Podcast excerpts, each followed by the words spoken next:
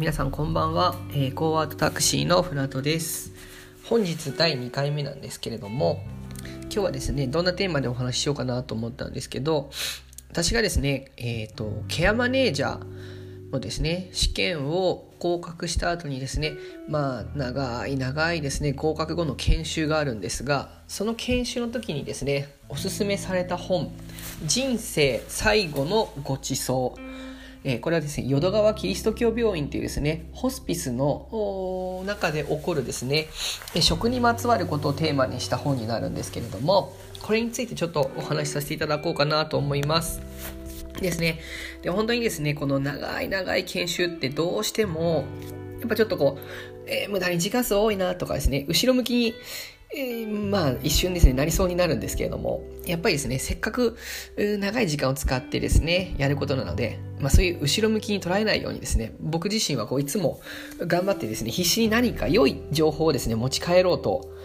まあ、本当にね、罠にもすがる気持ちじゃないですけれども、絶対に何か有益な情報を持ち帰るぞって。だからまあ絶対に質問とか発表っていう機会があれば、まあ、必ず、あの、質問をしようとかですね、手を挙げようっていうふうに僕はもう絶対に研修の時は決めてるんですけれども、そうじゃないとですね、気持ちがも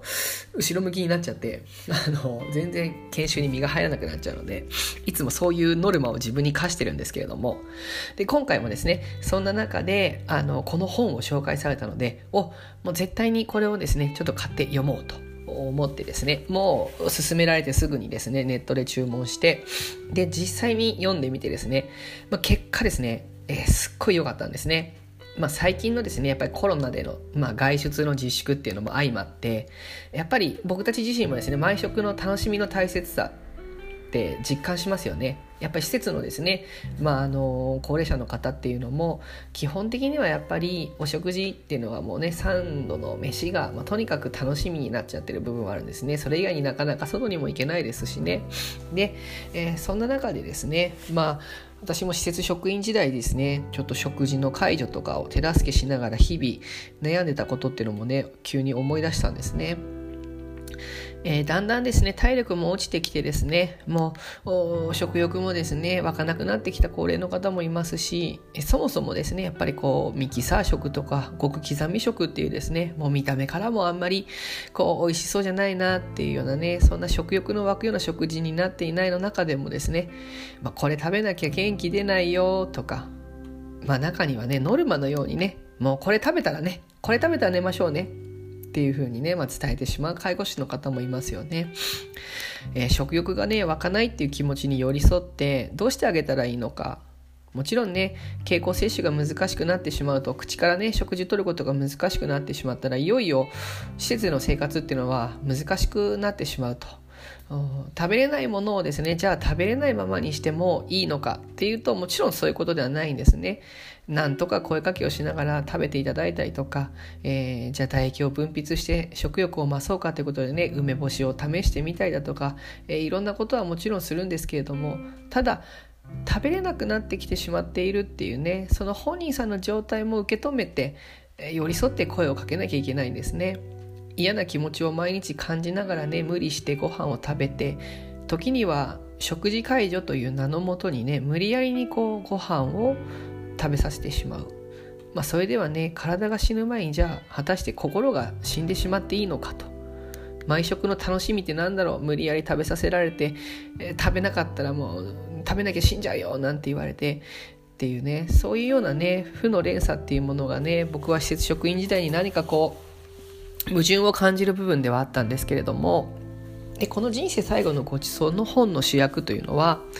まあもちろん高齢の方もいるんですけれども、基本的にはですね、末期がんの患者さんたちなんですね。余命宣告を受けて、えー、このホスピスの方に移ってきて、で、このホスピスではですね、食というものにとても力を入れていて、思い出の味を再現して提供してくれるんですね。人生最後のというタイトルにある通りにですね、いつ亡くなってもおかしくないという患者さんたちなんですね。僕たちもよく昔もしかしたら冗談で言いませんでしたかね。もし明日自分が死ぬとしたらとか、まあ、地球が滅亡したら何食べたいとかっていうですね。まあこれはね僕らの中では冗談で、えー、住んでたかもしれないんですけれどもこれが実際に本当に起こりうる人たちのお話なんですね。で抗がん剤の影響もあってですねこのホスピスに来るまで全く食事をとることができなかった人がですね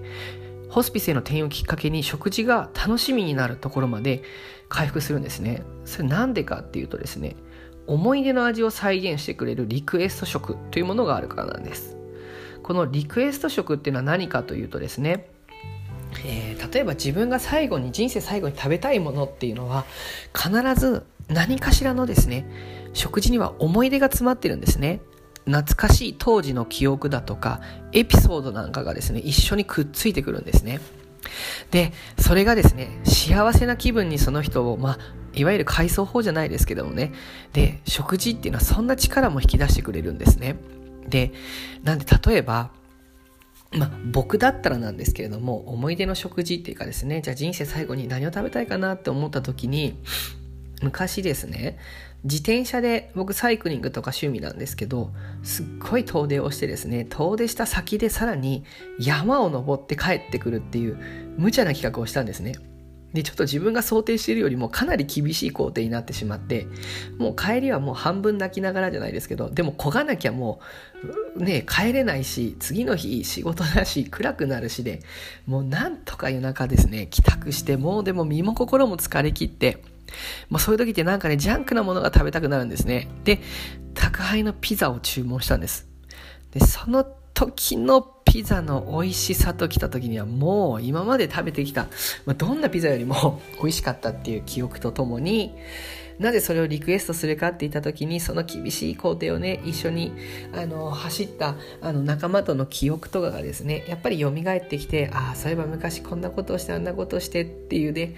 それがまたこう何て言うんですかねあの生きる力になったりとかその人の人となりとかそういうものを反映してるんですよね。でそこに向き合うことで、えー、まあ栄養士さんだとか看護師さんたちもその人の人となりとこうより近くなるということでいろんなものが見えてくる。だこれ食事ってすごいんだなっていうですね。まあ他の人からしたらただのピザが僕にとってはただのピザではないっていうことになるんですね。なんでまあそんな皆さんの最後のご馳走とその食事にまつわる素敵なエピソードから人物像を紐解いていくっていうエピソードが詰まった本になるんです。えこの人生最後のご馳走、ぜひね、医療とか福祉に従事する人たちに、え読んでもらえると何かしらの発見があるんじゃないのかなと思います。えー、読みたいよっていう人はね、ぜひ言ってもらえれば、僕の後輩なんかがきっと、これはまだまだあの多くの人に届く ポッドキャストじゃないんで、聞いてくれてるんじゃないかなと思うんですけれども、よければお貸ししますので、ぜひ読んでみてください。はい。